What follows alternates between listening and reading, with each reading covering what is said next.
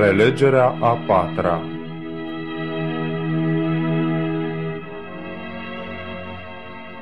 Cum se ajunge la neprihănirea prin credință?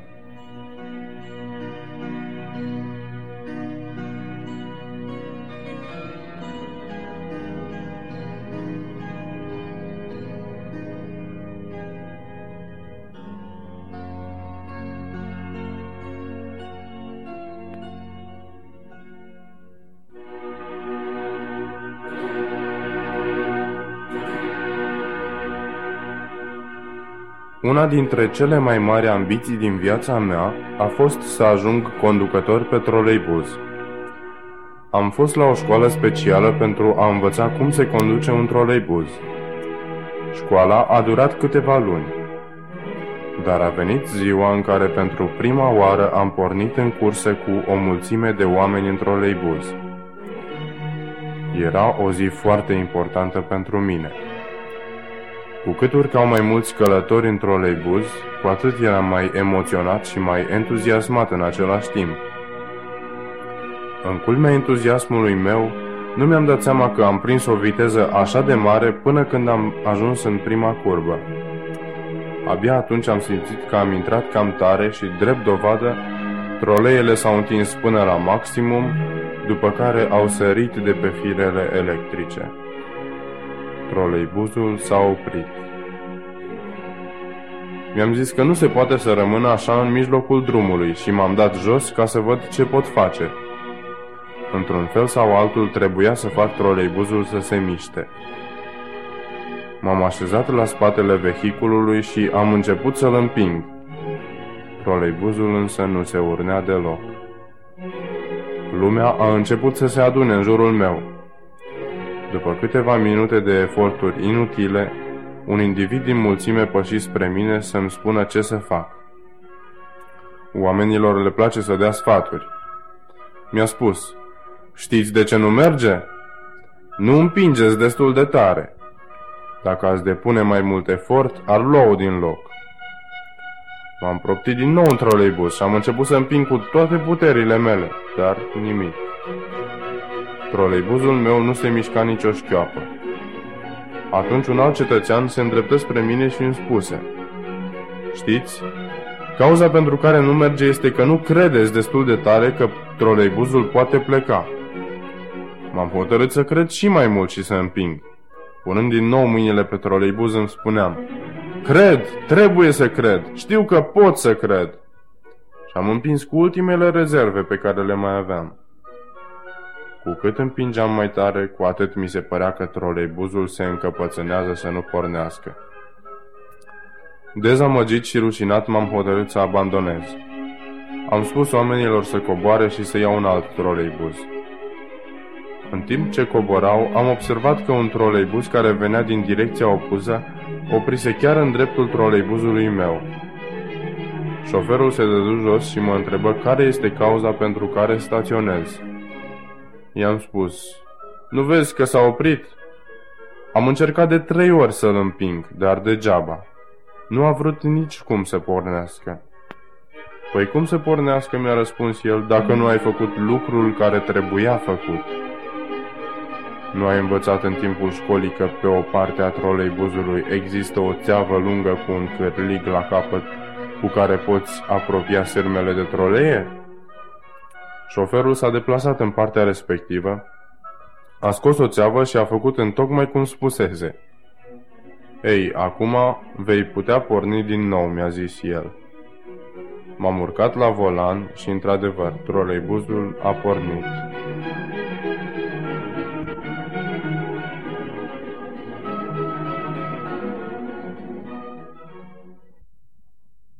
Aceasta a fost o parabolă. Ce vrea să spună această parabolă? Ori de câte ori stăm pe loc în ceea ce privește experiența noastră religioasă, cauza este că ne-am deconectat de sursa puterii noastre. Dacă veți încerca să trăiți o viață mai bună prin eforturi proprii, nu veți izbuti. Dacă veți încerca să aveți chiar mai multă credință pentru a trăi o viață desăvârșită, veți fi dezamăgiți, pentru că nici așa nu veți reuși.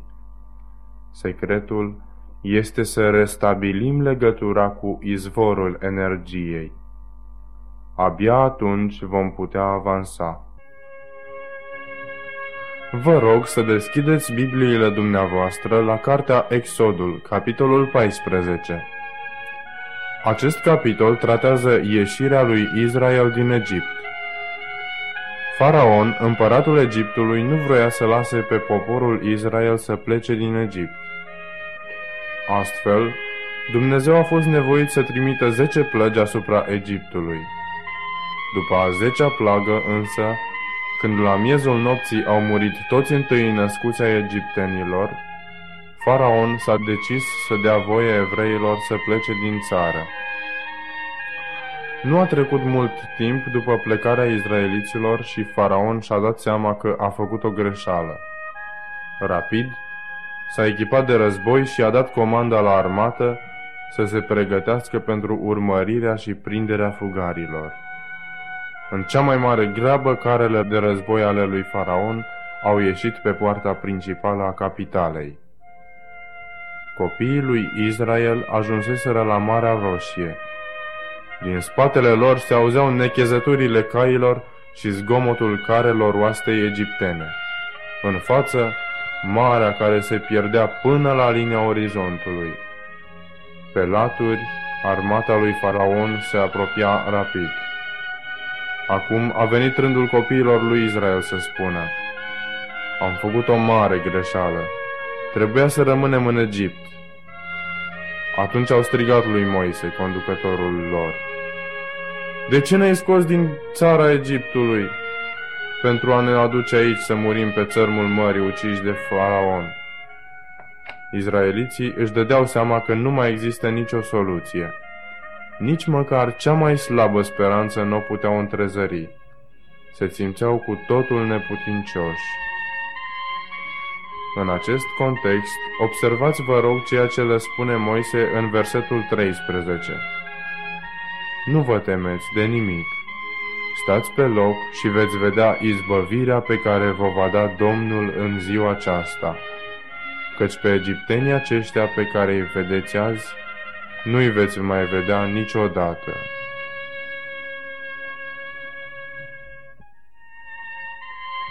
Interesant este faptul că Moise le vorbește despre salvare. Stați acolo unde sunteți și veți vedea salvarea cu ochii voștri. În versetul 14 găsim cea mai frumoasă descriere a lucrării de salvare pe care o va face Dumnezeu pentru oameni. Domnul se va lupta pentru voi, dar voi stați liniștiți.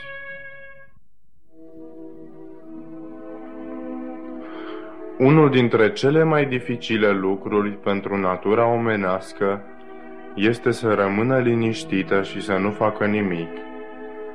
Noi suntem tentați mereu să facem ceva pentru salvarea noastră, să punem umărul și să împingem atunci când este nevoie.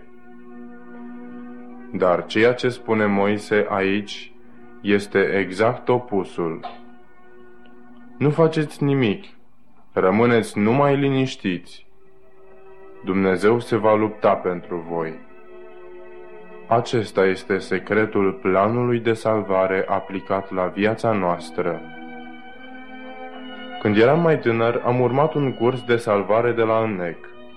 Ne-a trebuit mult timp ca să învățăm cum poți aduce un înnecat la țărm. Este un lucru destul de dificil, pentru că atunci când cineva se înneacă, iar altul se apropie de el ca să-l salveze, tendința naturală a înnecatului este să-l prindă pe salvatorul său cât mai strâns pentru a se simți în siguranță. Dacă înnecatul reușește să facă aceasta, este foarte probabil că amândoi se vor duce la fund. Noi trebuia să învățăm foarte bine cum să te apropii de înnecat, astfel încât să-l apuci din poziția în care el se află mai neputincios. Numai în această poziție neajutorată, înnecatul poate fi adus la țărm.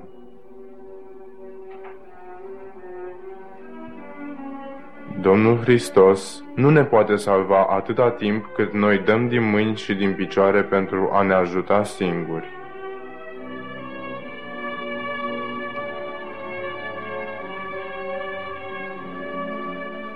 Cineva întreabă, ce trebuie să fac ca să fiu salvat? Răspunsul pe care îl auzim adesea este, trebuie să te pocăiești. Dar cum să fac aceasta? Trebuie să te întorci de la păcatele tale. Bine, dar cum poți să faci aceasta? Doar te întorci de la ele, îi răspunde persoana care pare atât de tare. Probabil ați văzut asemenea indivizi înalți și bine făcuți pentru care păcatul pare un fleac, ceva ușor de lăsat. Când cineva întreabă pe un asemenea uriaș al credinței, Frate drag, am probleme în viața mea de creștin. Am o sumă întreagă de obiceiuri de care nu pot să scap. Am încercat nu odată să scap de ele, dar nu am reușit nimic. Ce să mai fac? Atunci acest frate îi răspunde. E foarte simplu, nu le mai repeta. Bine, răspunde celălalt. V-am spus că am încercat. Pur și simplu nu pot. Nu vrei, de aceea nu poți, vine răspunsul. Răsună însă ca tabla care se îndoaie. Ba nu, nu este adevărat. Vreau, parcă se roagă cel slab. Dacă ai vrea, te-ai lăsat de ele, răsună încă o dată răspunsul celui tare pe obrazul celui slab. Există mulți oameni care au multe dezamăgiri din cauza neputinței lor de a nu mai păcătui. Unii dintre ei au renunțat la luptă.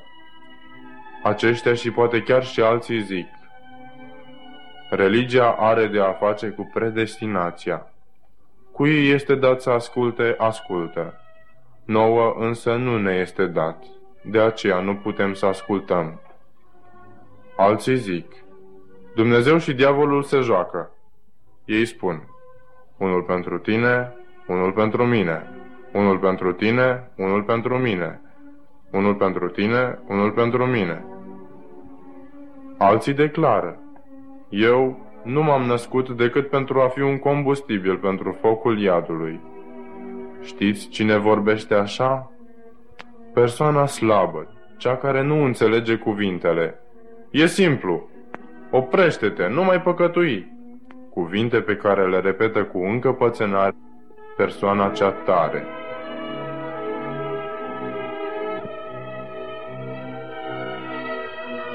Știți cumva unde vă aflați față de cel tare și față de cel slab?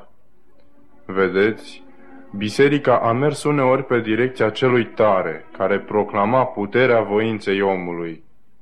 Realitatea, s-ar putea ca omul să vrea să se lase de păcat. S-ar putea chiar să se și lase. Oricum însă, el nu va reuși decât în formă să lase păcatul, iar ceea ce este doar exterior nu are valoare înaintea lui Dumnezeu. Aceasta a fost și cauza pentru care unii au făcut tot posibilul ca să-l omoare. Isus spunea, Nu ceea ce faceți în exterior are valoare, ci ceea ce există în inimă. Valoarea adevărată nu poate fi adusă în inimă decât prin dependența continuă de Dumnezeu. Așa se clădește un caracter cu adevărat tare. Cineva spunea, asta mă enervează. Eu nu pot să fiu o marionetă. Eu vreau să fiu liber, vreau să fiu eu însumi, să-mi trăiesc singur viața. Pot să vă spun în această seară că nu există altă cauză pentru păcat decât dorința de a face totul singuri. Cred că în Roman 14 cu 23 există o definiție interesantă a păcatului. Ceea ce nu vine din credință este păcat.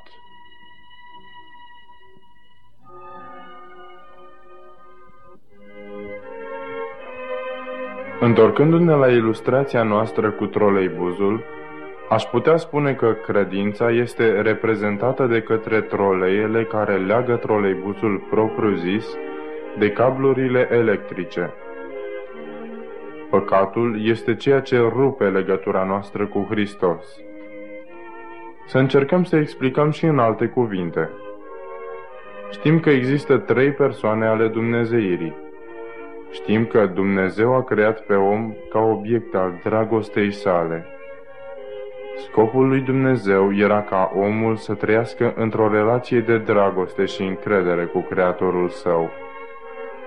Atâta timp cât omul păstra această legătură de dragoste și încredere în Dumnezeu, el putea să experimenteze ceea ce înseamnă viață, pentru că Dumnezeu însuși este izvorul vieții. Omul, prin această legătură, a experimentat și ceea ce înseamnă dragostea adevărată, pentru că Dumnezeu este dragoste. Omul a experimentat tot ceea ce era bun. Atâta timp cât omul a păstrat această legătură voluntară cu Dumnezeu, el a cunoscut cu adevărat dragostea pentru că dragostea adevărată nu există acolo unde te forțezi ca să iubești. Cunoaștem felul în care a intrat păcatul în lume. Apropo, știți când a păcătuit Eva? Când a luat din pomul oprit? Eu cred că nu. Eu cred că păcatul a luat naștere mai întâi în mintea ei, atunci când nu a mai crezut în Dumnezeu și a rupt acea legătură de dragoste și încredere care se stabilește între Dumnezeu și om. Ea își zicea, sunt destul de mare ca să mă pot plimba și pe lângă pomul oprit. Rezultatul a luat și a mâncat din fructele pomului oprit. A face lucruri rele, a călca cele zece porunci, este rezultatul păcatului de bază, păcatului primar. Păcatul, mai întâi de toate, este separarea de Dumnezeu. Din aceasta rezultă apoi toate celelalte fapte rele. Să nu uităm niciodată că definiția de bază a păcatului este ceea ce ne separă de Dumnezeu. Păcatul nu înseamnă neapărat fapte rele. Dacă ne silim să trăim aici pe pământ o viață mai bună, o viață mai sfântă, dar prin puterile noastre, separați de Dumnezeu, aceasta tot păcat se cheamă. Poți depune tot efortul pentru a păzi cele zece porunci, dar dacă aceasta nu vine din credință, cum spune Biblia, dacă încercăm lucrul acesta prin puterile noastre, suntem deja pe o cale greșită. Păcătuim. Este destul de clar acum.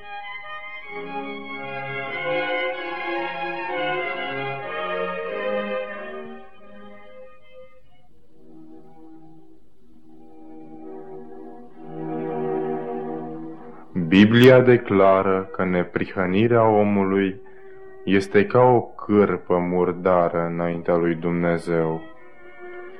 Cineva spunea, Doamne, eu sunt un om bun. Eu nu am nevoie de tine, ci tu ai nevoie de mine. Eu nu beau, eu nu fumez, eu nu jur, eu sunt un om onest. Eu mă port frumos cu nevasta, cu copiii. Eu merg în fiecare săptămână la biserică. Eu stau bine. Dar s-ar putea ca acest om să aibă dreptate. Dar observați că el nu-și ia timp zilnic pentru comuniune personală cu Dumnezeu. El nu are vreme pentru a-L cunoaște pe Dumnezeu, din care să poată primi putere de la izvorul vieții. Aceasta este esența păcatului. Aceasta este problema centrală despre care trebuie discutat. Celelalte probleme sunt numai niște manifestări ale separării de Dumnezeu. În locul vieții noi întâmpinăm moartea. În locul dragostei noi vedem ura și indiferența. În locul lucrurilor bune noi nu vedem decât pe cele rele. Aceasta este problema unei lumi care s-a separat de Dumnezeu. Dar care este soluția? Soluția este să ne dăm seama de ceea ce spunea Pavel. Când sunt slab, atunci sunt tare. Motivul pentru care această legătură de dependență față de Hristos nu vă transformă într-o marionetă este că în fiecare zi și în fiecare clipă este alegerea voastră de a rămâne sau nu în totul dependenți de El.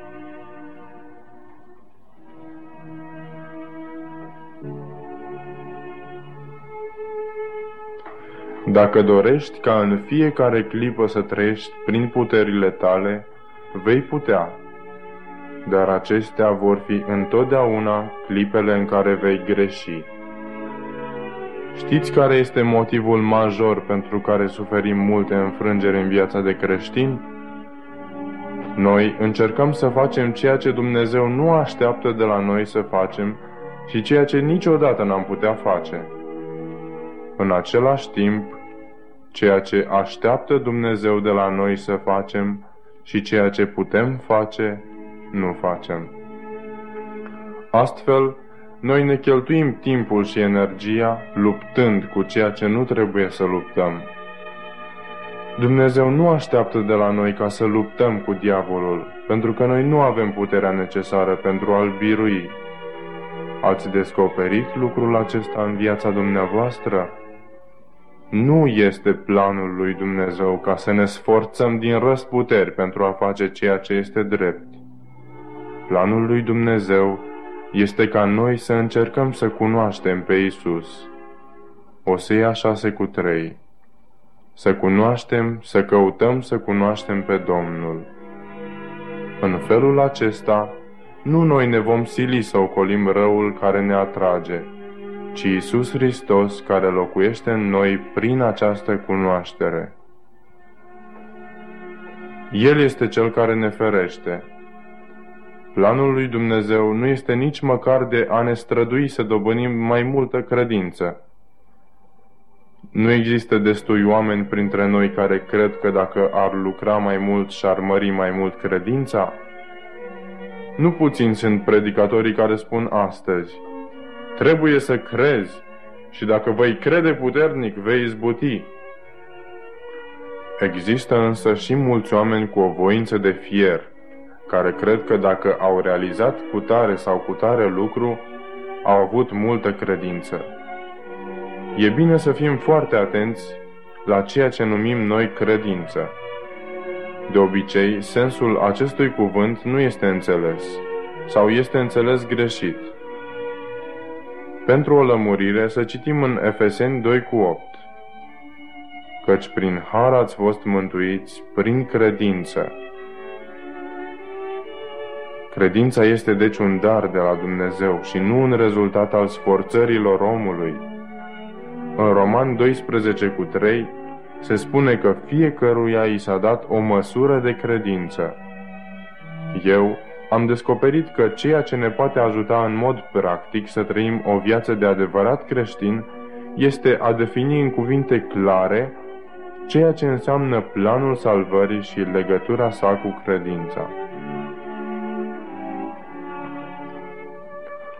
Cuvântul credință vine din cuvântul grecesc pistos. În Noul Testament există două cuvinte care au fost folosite pentru traducerea aceluiași cuvânt din greacă. Unul dintre ele este credință, iar celălalt încredere. Ce înseamnă acest cuvânt credință? Înseamnă a crede despre ceva că este adevărat. Dar Biblia spune că și diavolul crede. El crede Biblia mai mult decât noi, pentru că el o cunoaște mai bine. El știe că Biblia este adevărată. Diavolul însă nu are încredere. Deci acest cuvânt, pistos, înseamnă ceva mai mult decât o simplă credință. El înseamnă și încredere, ceea ce presupune dependență. Am încercat să înlocuiesc în Biblie termenul de credință cu cel de încredere. Știți care a fost rezultatul? Am reușit să înțeleg mai bine unele texte. De exemplu, putem citi în Efeseni 2 cu 8 Căci prin har ați fost mântuiți prin încredere sau în Ioan 14 cu 1 să nu vi se tulbure inima. Aveți încredere în mine. Sau 1 Ioan 5 cu 4. Și ceea ce câștigă biruința asupra lumii este încrederea voastră. Dar în cine să ne încredem?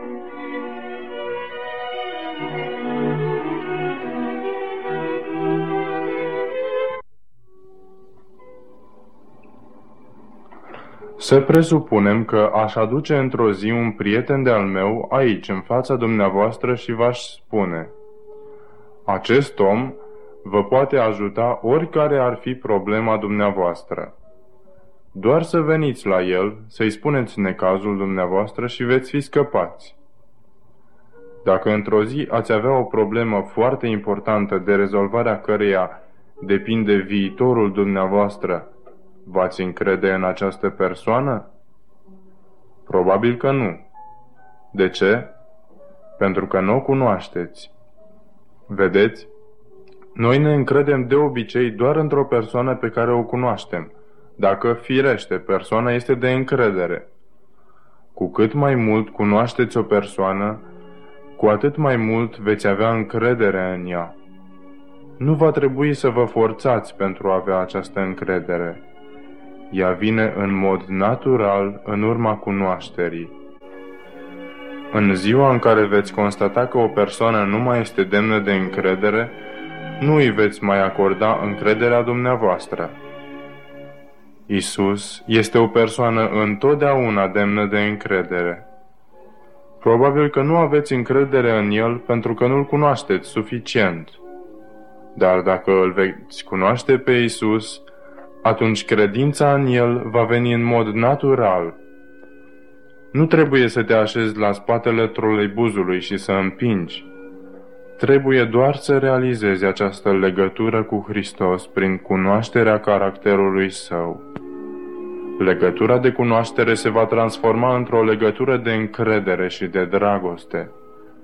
Această legătură triplă de cunoaștere, de încredere și de dragoste este baza transformării caracterului. Trebuie să înțelegem că dacă lipsește prima legătură, cea de cunoaștere, nici celelalte două nu pot exista. Dacă însă legătura de cunoaștere este, atunci se pot stabili și celelalte două legături, de încredere și de dragoste. Doar această triplă legătură este sigură căci funia împletită în trei nu se rupe ușor.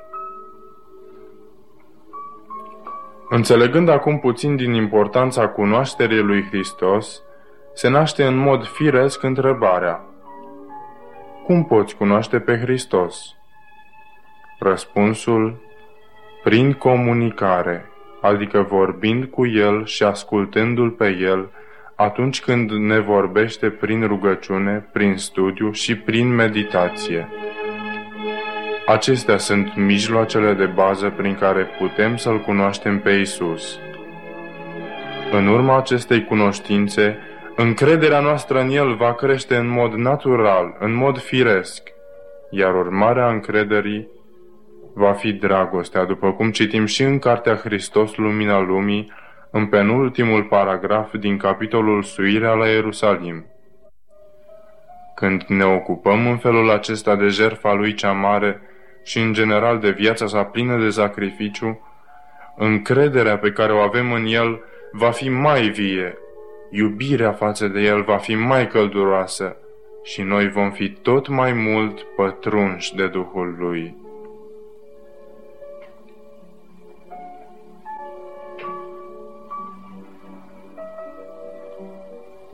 Observați însă că legătura de influență funcționează și invers, de la iubire la cunoaștere. Cu cât iubiți mai mult pe cineva, cu atât mai mult doriți să stați în prezența lui, să vorbiți cu el și să-l cunoașteți. Observăm deci că prin acest punct al cunoașterii am intrat într-un cerc al influenței sau mai degrabă într-o spirală care ne proiectează spre veșnicie. Iată acum un scurt exemplu al influenței dintre cunoaștere și dragoste, după ce mai înainte am dat exemplu pentru influența dintre cunoaștere și încredere. Cu câțiva ani în urmă, am cunoscut o fată frumoasă și bună. Cu cât o cunoșteam mai mult, cu atât îmi dădeam seama că o iubesc mai mult. Nu trebuia să-mi impun să o iubesc. Aceasta venea în mod natural. Această fată a ajuns apoi soția mea.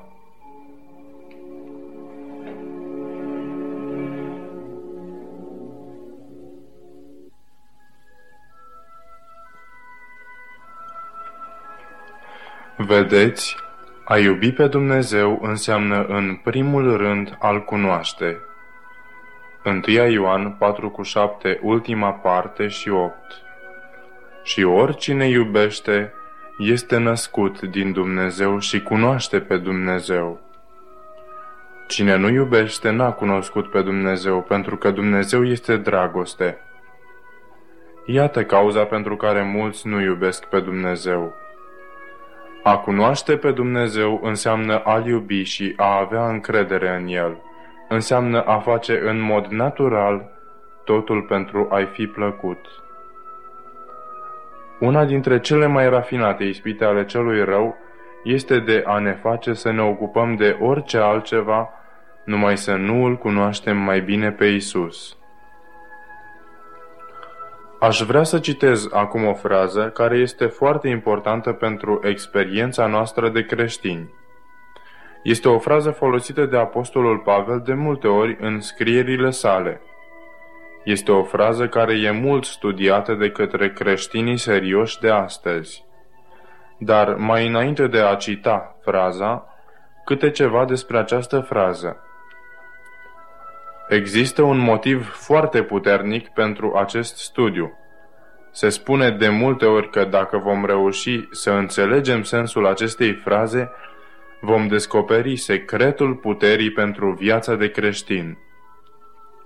Când copiii lui Dumnezeu vor experimenta acest adevăr în ultimele zile, se va deschide cu adevărat drumul pentru ploaia târzie a Duhului Sfânt, prin care se va încheia lucrarea lui Dumnezeu pe pământ. Țin să apreciez însă că pe noi nu ne interesează explicarea acestei fraze din punct de vedere teologic, teoretic. Există mulți oameni astăzi care ar putea face foarte bine lucrul acesta, dar aceasta nu înseamnă în mod necesar că acești oameni au și experimentat acest adevăr. Alături de acești oameni mai există o categorie, cei care au experimentat acest adevăr, dar care poate că nu sunt în stare să explice atât de bine din punct de vedere teologic. Experiența este însă importantă. Cineva poate spune, Doresc într-adevăr să găsesc adevărata experiență creștină. În aceeași clipă, diavolul începe să observe persoana respectivă. Atunci își adună îngerii săi și le spune Trebuie să găsim toate modalitățile prin care să descurajăm pe acest om în experiența creștină a vieții sale. Trebuie să facem tot ce ne stă în putere pentru a-l împiedica să ajungă la cunoașterea lui Hristos. Primul lucru pe care îl avem de făcut este să facem ca această persoană să lucreze la propria sa neprihănire. Atunci diavolul începe să șoptească la urechea acestui om. Vrei să fii un creștin veritabil? Aceasta este foarte bine. Tu trebuie să începi să faci ceea ce este drept. Trebuie să fii om bun pentru a putea fi numit creștin. Deci lucrează tot mai mult făcând ce este drept. Opa, ai căzut astăzi. Uite că nu poți scăpa de păcatele tale, chiar dacă vii la Hristos. Lucrează mai tare. Adună-ți puterile și împingi din nou. Noi căutăm totdeauna să mergem înainte făcând ceea ce este bine. Astfel, noi continuăm să lucrăm zi de zi la neprihănirea noastră. Aceasta este o tentație puternică, mai ales pentru cel care are o voință mai tare. El spune, voi face acest lucru și se înșală singur când crede că va avea succes. De ce? Pentru că până la un anumit grad el va reuși să-și schimbe exteriorul acțiunilor, dar în realitate motivele acțiunilor rămân aceleași. El cade pentru că devine mândru de faptul că în aparență a reușit. Aceasta era și problema fariseilor din timpul Domnului Hristos, oamenii tari despre care discutam. Am cunoscut însă și oameni slabi care doreau să cunoască ceea ce trebuie să facă pentru a ajunge niște buni creștini. Ei au încercat toate rețetele pe care li le dădeau cei tari, dar curând au rămas dezamăgiți, cu totul decepționați. Astfel, au ajuns la concluzia renunțării la credință. Eu cred că acești oameni pot fi mai ușor salvați. Dacă reușești să faci pe acești oameni să înțeleagă că nu prin puterea lor pot ajunge perfecți, ci prin legătura cu Hristos, aceasta va fi pentru ei o veste bună. Ei se vor lumina atunci când vor înțelege că Hristos este Cel care îi ajută, că El este Cel care le dă putere. Observați acum fraza. În Romani 4 cu 4, Pavel scrie Însă celui ce lucrează, plata cuvenită lui îi se socotește nu ca un har, ci ca ceva datorat. Iar în versetul 5 înlocuim din nou credință cu încredere, pe când celui ce nu lucrează, ci crede în cel ce socotește pe păcătos neprihănit, încrederea pe care o are el îi este socotită ca neprihănire. Aceasta nu înseamnă că neprihănirea rămâne departe de viața noastră, ci înseamnă doar că nu noi suntem cei care lucrăm la această neprihănire. Atât pentru cei slabi, cât și pentru cei tari, cineva ar putea veni cu lămurirea. Ascultă! Neprihănirea este prin credință. Și diavolul spune, Așa este. Nu lucrați la neprihănire, lucrați la credință. Aceasta este ultima groapă mascată de pe câmpul de luptă. Diavolul știe că dacă eu lucrez direct la credința mea, atunci atenția mea se va concentra asupra persoanei mele. Ori de câte ori însă atenția unui creștin se va îndrepta asupra lui însuși, se poate spune despre el că nu mai trăiește, ci ca și în necatul este aproape mort. Veți găsi astfel pe unii creștini care spun, Eu cred, eu trebuie să cred mai mult.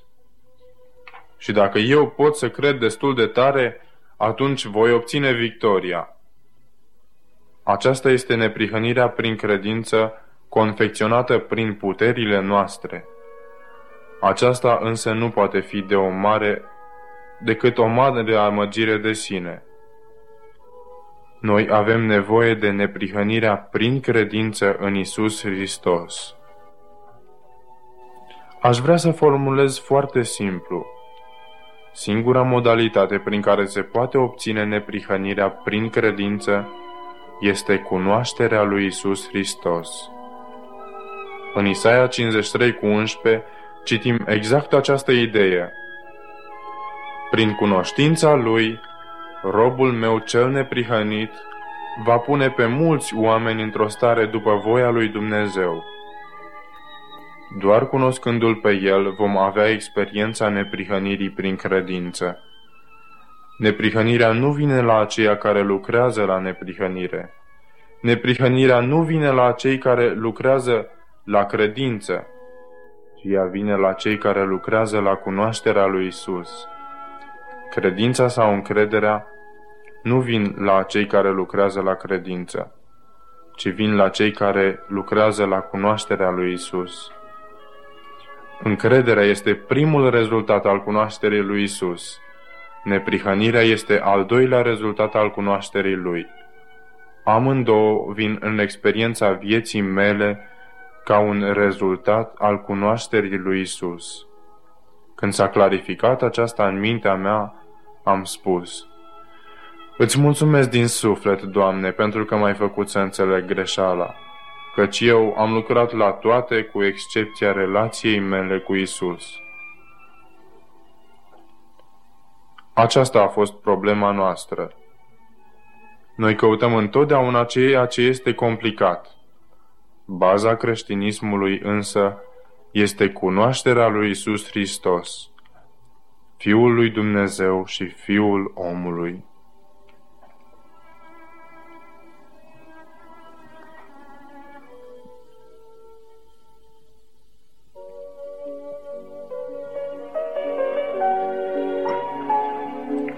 Îl cunoști tu pe El? Știi tu ce înseamnă să-ți iei timp zilnic pentru a-L cunoaște mai bine în viața ta? Un text scurt, de dimineață, cu mâna pe clanța ușii, nu va fi niciodată de ajuns. Dacă îl am pe Isus, aceasta va fi suficient. Experiența mea cu Hristos mă va conduce în toate celelalte experiențe pe care Dumnezeu vrea să le facă în viața mea. Câți dintre noi petrec un timp semnificativ din zi pentru a-L cunoaște pe Hristos din ce în ce mai bine? Acolo unde stăm, să ne plecăm capetele și să ne rugăm. Tată iubitor din ceruri, îți mulțumim pentru că ai făcut experiența neprihănirii prin credință atât de simplă, Probabil din cauza acestei simplități am trecut cu vedere această experiență și am căutat mereu altceva. Doamne, noi știm că avem nevoie de credință. Știm că Tu dorești să ne faci cadou neprihănirea Ta. Dar te rugăm să ne ajuți să înțelegem că aceasta, precum și toate celelalte lucruri de care avem nevoie, vin de la Isus. Ajută-ne să ne concentrăm toate eforturile noastre și toate energiile noastre în direcția cunoașterii personale a caracterului lui Hristos. În numele lui Isus te-am rugat. Amin.